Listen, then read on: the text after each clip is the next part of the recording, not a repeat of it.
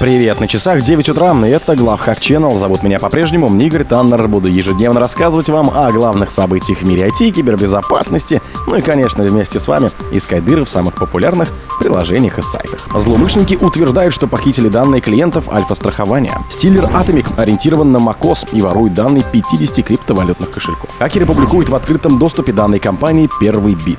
Кевин Митник показал схему для взлома паролей с десятками эр ти икс сорок девяносто. Скачивай безопасный кошелек со встроенным миксером TouchWallet. Ссылка внутри поста.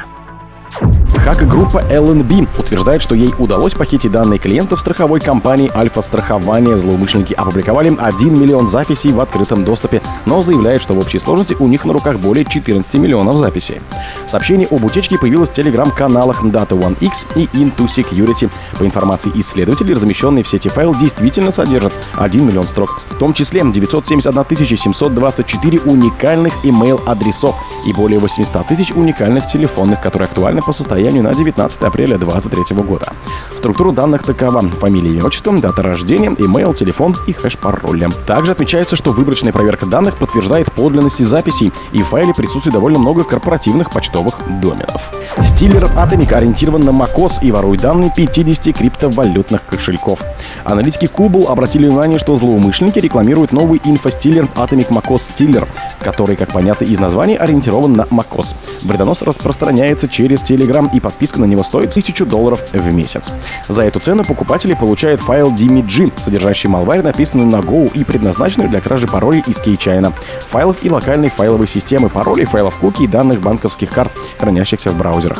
Кроме того, АМОС пытается похитить данные более чем пятидесяти криптовалютных расширений и кошельков, включая Binance, Coinomi, Electrum и Exodus. Преступники получают доступ к веб-панели для удобного управления данными жертв, бутфорсеру, MetaMask, установщику ди эм джи, а также имеют возможность получать похищенные информацию прямо через Telegram. Стоит отметить, что на момент выхода отчета исследователей вредоносный файл ди эм джи практически не обнаруживался защитными продуктами на VirusTotal.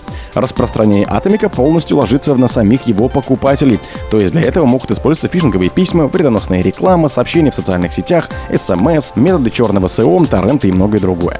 При выполнении вредоносного файла ди эм джи Malware отражает поддельное окно для ввода системного пароля, что позволяет ее операторам получить повышенные привилегии в системе жертвы и перейти к сбору данных. Интересно, что eBay-эксперты из компании Trelix, также изучившие этого вредоноса, заметили, что ай пи-адрес, связанный с и эн си, сервером Atomic, и имя сборки пересекаются с Raccoon Stealer, то есть за этими угрозами могут стоять одни и те же злоумышленники. Хакеры публикуют в открытом доступе данные компании «Первый бит». Хакеры группы DumpForums, ранее заявлявшие об успешной атаке на компанию «Первый бит», начала публиковать в открытом доступе данные, якобы похищенные у компании. Ранее на этой неделе группировка DumpForums заявила об успешной компрометации компании «Первый бит», интегратора ай ти-решений для учета и управления. Хакеры утверждали, что похитили у компании двадцать четыре терабайта информации и потребовали выкуп в размере пяти биткоинов. В своем телеграм-канале группа сообщила, что похитила невероятное количество информации по госсектору, критической инфраструктуре и многое другое. Проведя в сети компании больше месяца, свои заявления хакеры подкрепляли скриншотами якобы похищенных данных. Злоумышленники писали, что дают первому биту время до двадцать восьмого апреля две тысячи двадцать третьего года на выплату выкупа в размере пяти биткоинов или сто сорок девять тысяч долларов по текущему курсу, а затем начнут публиковать похищенные данные в открытом доступе и будут приняты более серьезные меры.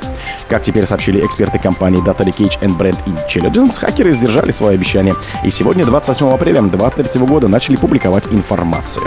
Исследователи пишут, что во всех дампах доступны имена, имейл-адреса, телефоны, хешированные пароли, логины, даты регистрации и так далее.